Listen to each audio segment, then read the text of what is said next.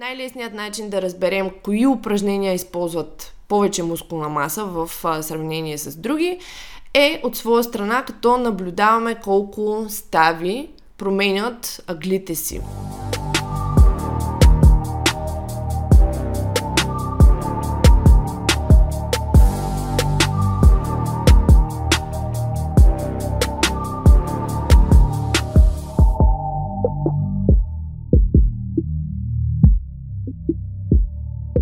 Привет на OBS подкаст! Аз съм Бейти, вашият хост, а вие сте с поредния епизод. Поредния епизод всъщност не само на подкаста, но и на поредицата, която започнахме. Кратката поредица силови тренировки. Днес ще си говорим защо толкова често ние с Калян ви блещим за специфично 4 упражнения. Ще си говорим за това, кои са критериите, по които избираме тези упражнения и за, защо смятаме, че тези основни базови 4 упражнения е добре да присъстват м- в програмата на всеки един а, трениращ. Без значение дали начинаещ, без значение дали мъж или жена, без значение дали средно напреднал, напреднал, м- без значение дали целта е сила, хипертрофия, както така доста често хората разделят нещата, всъщност не осъзнават, че силата и хипертрофията общо взето са обвързани. Освен, разбира се, ако човек не се готви за, да кажем, специфично бодибилдинг състезание или специфично а, състезание по вдигане на тежести, по силов трибой и така нататък. Но за един нормално трениращ, общо взето са две неща, които са доста взаимно обвързани. Така че първо ще започнем с а, самите упражнения и после ще обобщим кои, кои са критериите, по които ги избираме. И защо всъщност смятаме, че именно тези четири упражнения всеки трябва да ги прави. Разбира се, няма задължителни упражнения, никое упражнение не може да бъде задължително в истинския смисъл на тази дума, но е препоръчително и без значение под каква форма точно ние ще ги дадем на нашите клиенти. Може да са веднъж седмично, при някои клиенти са три пъти седмично. А, нали, много различни а, могат да изглеждат програмите, но винаги тези упражнения, като цяло и четирите упражнения присъстват под една или друга форма при всеки. Окей, okay, отпивам глътка кафе, втората глътка, не е първата този път, този път е втората с вас. Общо взето не се сдържах, а и най-вероятно вие сами чувате, че гласът ми е такъв още сънлив, но просто трябваше да отпия първата глътка преди да започна подкаста. Та, директно започваме с темата и продължаваме всъщност с темата за силовите тренировки, основите. Има четири критерии, чрез които общо взето можем да а, определим дали дадено упражнение е подходящо или е м- така наистина добро, така ще го кажа, за покачване на сила и мускулна маса. Ефективно за покачване на сила и мускулна маса. Първо, първия критерий това е използване на най-голямо количество мускулна маса. Така, от науката знаем, че общо взето мускулното напрежение а, на английски mechanical tension, е един от основните фактори или може би дори основният фактор, чрез който можем да стимулираме хипертрофия.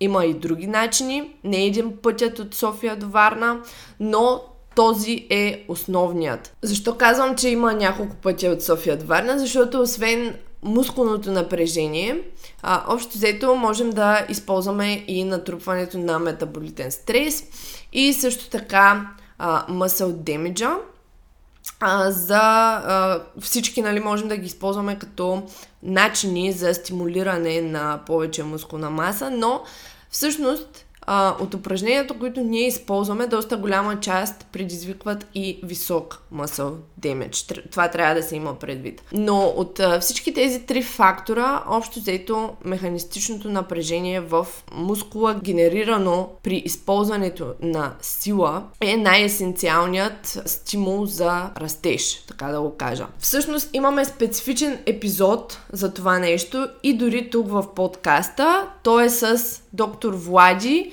и с Калуян. Те говорят специфично за тези три фактора и какво всъщност се случва в мускула при всеки един от тях. Но както и да е, в момента няма да говорим за това. В момента говорим за това, че механистичното напрежение, мускулното напрежение е основният фактор, който, а, чрез който можем да стимулираме хипертрофия. Най-лесният начин, съответно, да а, увеличим механистичното натоварване е като увеличим тежестта, която вдигаме. Когато използваме повече мускулна маса от тялото си, можем да местим по-големи товари. Най-лесният начин да разберем кои упражнения използват повече мускулна маса в сравнение с други е от своя страна, като наблюдаваме колко стави променят аглите си. Колкото повече стави реално променят аглите си, толкова повече мускулна маса бива въвлечена обикновено в самото изпълнение на упражнението. И тук нека да вземем а, следният пример. Нека да вземем примерът за лежанка. Лежанка, защото и мъжете харесват лежанка, и жените обичат да бутат повече. Всъщност не, всъщност не, не знам. Всъщност май леж... жените се притесняват да правят гърди доста често, това съм го забелязала не е толкова разпространено, но няма значение. Вземаме за пример упражнението Lex Lost. Това е многоставно движение, ангажира голямо количество мускулна маса, позволява повдигането на по-високи товари безопасно. След това, нека да вземем за пример Lexus дъмбели. Също добро упражнение. Многоставно движение, ангажира голямо количество мускулна маса, но за жалост не позволява повдигането на толкова високи товари, колкото можем да повдигнем с лоста. И третото упражнение е да кажем, отново за гърди, да кажем флайс с дъмбели пак. Това е по-скоро едноставно упражнение.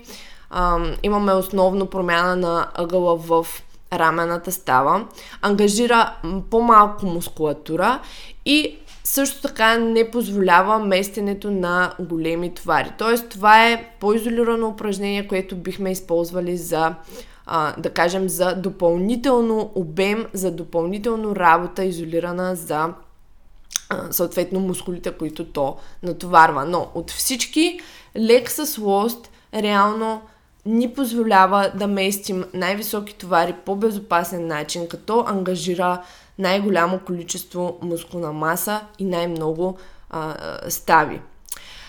Та, първият фактор, който споменахме, беше ангажирането на най-голямо количество мускулна маса. Вторият фактор, това е най-дълъг ефективен обхват на движение. Реално, за да предизвикваме адаптация, ам, трябва мускулите ни да се съкратят при достатъчно или да се съкръщават при достатъчно дълъг обхват на движение. И защо казвам ефективен обхват на движение? Защото ефективният обхват на движение не винаги означава най-дългият възможен обхват на движение, а този, който можем да използваме за своята антропометрия безопасно и с перфектна техника. Давам пример. Аз клякам лоу бар.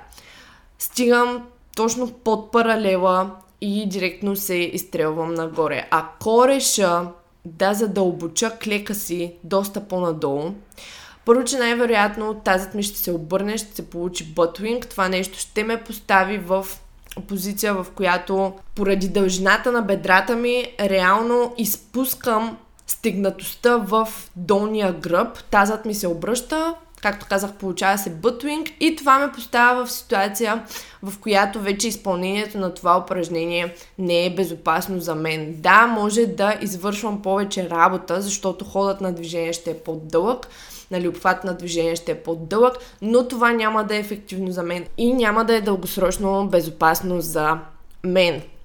За да предизвикаме адаптация, казахме, че трябва мускулите да се съкръщават, обаче все пак при достатъчно дълъг обхват на движение. Трябва да извършват достатъчно работа. Работата, която даден мускул извършва, ще бъде равна на промяна в, промяната в ъгъла на ставата, която той пресича. И общо взето, освен това, силата, която той продуцира, за да премести коста на дадено разстояние, нали, коста, която мърда на дадено разстояние. За това нещо споменахме в а, първите епизоди на тази поредица. Виждате, нещата започват да придобиват смисъл. Следователно, трябва да избираме такива упражнения, които имат достатъчен обхват на движение за мускулите, които а, съответно нали, искаме да стимулираме за растеж. А, ефективен обхват на движение, пак казваме, този обхват, при който мускулите вършат достатъчно работа при безопасен обхват на движение на ставите, които пресичат. Тоест, ако обхват на движение е такъв, че а, дадена става или сухожилие и, а, или структура е под опасност от травма, то тогава обхватът на движение не е ефективен, защото става дългосрочно опасен. И тук, понеже в предния, за предния фактор дадахме пример с лежанката, нека тук да дадем пример с друго упражнение. Нека да вземем, например, мъртвата тяга. Мъртвата тяга, реално конвенционалната мъртва тяга, използва достатъчно дълъг обхват на движение и то ефективен, защото може да се изпълнява безопасно. Нали? Разбира се, тук в скоби, ако човек знае как да изпълнява техниката, правилно. Освен това, мъртвата тяга използва голямо количество мускулна маса и позволява повдигането на големи тежести заедно с това. Нека сега да скъсим обхвата на движение, защото това е фактора, за който говорим в момента и от мъртва тяга ще направим рак пул. Реално рак пулът е безопасен, използва по-малко количество мускулна маса, това е относно първия фактор, позволява, да, позволява вдигането на по-големи тежести, но използва по-къс обхват на движение в тазобедрената става. Сега нека да увеличим, нека да увеличим а, обхвата на движение. Това при мъртвата тяга ще се превърне в, да кажем, мъртва тяга от дефицит. Тук използваме по-дълъг обхват на движение в тазобедрената и колянната става, само че а, не може да се изпълнява безопасно от всички, заради по-дългия ефективен, а, по-дългият от ефективния обхват на движение. А, не можем да кажем да сложим един човек, който не може да изпълнява нормална мъртва тяга, да тръгне да изпълнява мъртва тяга от дефицит за него. Това няма да е безопасно. И следващите два фактора, които остават, използва голямо количество мускулна маса, разбира се, това пак се е мъртва тяга и че и е от дефицит, но не позволява повдигането на толкова големи тежести, колкото с нормалната мъртва тяга. Така че тук пак имаме и за рак пола, и за мъртвата тяга от дефицит. Имаме някои фактори, които са положителни за нашите критерии, но други от тях реално не съвпадат точно с тях. И нека да вземем четвъртият пример. Това нека да е RDL. RDL използва по-къс обхват на движение а, от нормалната мъртва тяга за тазобедрената и коляната става. Използва ефективен обхват на движение, но само за тазобедрената става. Използва по-малко количество мускулна маса реално имаме а, намален обсек на движение в коляната става. Реално това наистина си е и идеята на RDL, по-вертикален ъгъл на торса, а, по-малко работа за съответно мускулите в гърба, но цялостно идеята на това упражнение е друга. То също така не позволява вдигането на толкова големи тежести. Ам, това не означава всичко това, целият този анализ на тези упражнения, не означава, че ние не включваме в нашите програми тези упражнения. Но те идват на второ място след упражненията, които ние избираме, за които ще разберете след малко. Тези упражнения си имат своето място и рак пола може да има своето място и мъртвата тяга от дефицит може да има своето място и RDL. RDL правя и аз в момента като втора тяга за седмицата, защото тя има малко по-различно предназначение. Това не означава, че ние а, демонизираме всички останали упражнения, не ме разбирайте погрешно, но те не са включвани в програмите ни на първо място. На първо място идват упражненията, за които ще спомена след малко. Третият фактор. Третият фактор след най-много количество мускулна маса, ефективен, най-дълъг ефективен обхват на движение. Третият фактор, това е най-голям повдигнат товар. Третият критерий произлиза, разбира се, от първите два. Ще изберем упражненията, които ще ни позволят да местим най-високи товари, но които позволяват да се движим през ефективен обхват на движение. Тези ще използват най-голямо количество мускулна маса, съответно, нали, първия фактор, позволявайки ни да а, прогресираме в дългосрочен план, вдигайки напрежението в мускулите ни. Това, за което споменахме в началото, вдигайки mechanical tension, без да се травмираме. Логично тук стигаме и до четвъртият фактор, който е безопасно изпълнение. Последният критерий, на който изключително много държим, е обвързан с другите три отново. Реално ще изберем упражнения, които са безопасни след а, правилното заучаване на техниката на изпълнение, разбира се, за да може в най-дългосрочен план да продължаваме да стимулираме увеличаването в силите на напрежение в а, мускулатурата, която бива използвана. И сега, големият въпрос. Кои са упражненията, които покриват всички тези критерии? От всички упражнения, а, съответно, това са четирите упражнения, които покриват тези критерии. Клек с лост заден, лежанка с лост, мъртва тяга конвенционална с лост и военна преса с лост. И то по методите, по които ние ги изпълняваме и съответно ние държим те да бъдат изпълнявани от нашите клиенти. Това са четирите упражнения, които въвличат най-голямо количество мускулна маса, могат да се изпълняват безопасно дългосрочно, позволяват да тренираме мускулите си чрез максимален обхват, максимален ефективен обхват на движение и позволяват местенето на най-голям товар, като по този начин те сами по себе си ни позволяват да станем по-силни, да ставаме по-силни и по-мускулести в времето. Пак казвам, безопасно. Изключително важна дума. Изключително важна дума. С правилното си изпълнение. Поради тази причина тези упражнения винаги трябва, според нас, да изграждат скелета на една успешна тренировъчна програма, но те не трябва да са единствените. Това малко води до така наречената минималистична гледна точка. Това да правиш само клек, лежанка и мъртва тяга. Това не е ефективно за един нормално трениращ човек, който иска да максимизира силата си и мускулната си маса, без значение дали това ще е мъж или жена. Да, тези четири упражнения мъртва тяга, лежанка с лост, а, военна преса с лост и а, съответно клек с лост, тези четири упражнения винаги присъстват, но те не са единствените.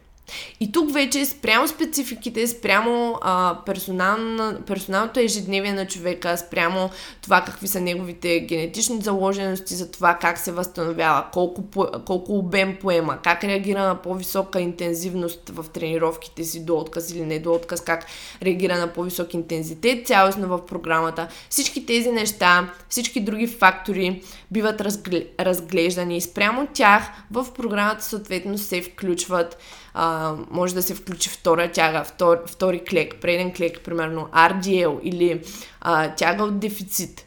А, SLDL, това е Straight Leg Deadlift, което е различно от RDL, между другото. А, нали, тук вече можем да включим допълнителни асистиращи упражнения, които допълват програмата, отново базови, или някакви упражнения с дъмбели, няма значение. Включваме а, упражнения, като а, набирания, набирания с тежест, кофи, кофи с тежест, лицеви опори, а, допълнително м- отежнени лицеви опори с жилетка или с тежест. Има безброй варианти за структуриране на една цяла тренировъчна стратегия, особено дългосрочна. Може да има различни фази, блокове, може да има ам, седмици, в които частотата на някои от тези упражнения е по-ниска или по-висока. Няма значение тук. Възможностите са безкрайни спрямо съответно човека, който ще тренира, който ще ги изпълнява.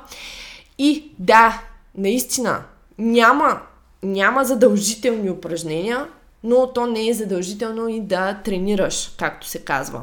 Така че, ако вие включите в програмата си тези 4 основни базови упражнения, според мен няма да съжалявате. Според нашата идеология, така да се каже, идеологията на NoBS Fitness, тези упражнения трябва да присъстват, но вече всичко, смисъл честотата, интензитета, обема при тях, а, нали, асистиращите им упражнения, всичко това зависи от а, персонажа и от физическите и психическите, разбира се, характеристики на човека, който ще ги изпълнява. Защо казваме психическите? Защото наистина не всеки, а, не всеки е пригоден за това да кляка, да кажем, три пъти седмично. Аз клякам веднъж заден клек, лоу-бар и веднъж преден клек. Някой друг ще кляка цялостно един път, някой друг ще кляка три пъти. Нали, всички тези останали променливи се нагласят спрямо ежедневието и персонажа на човека. Така че, това бяха критериите.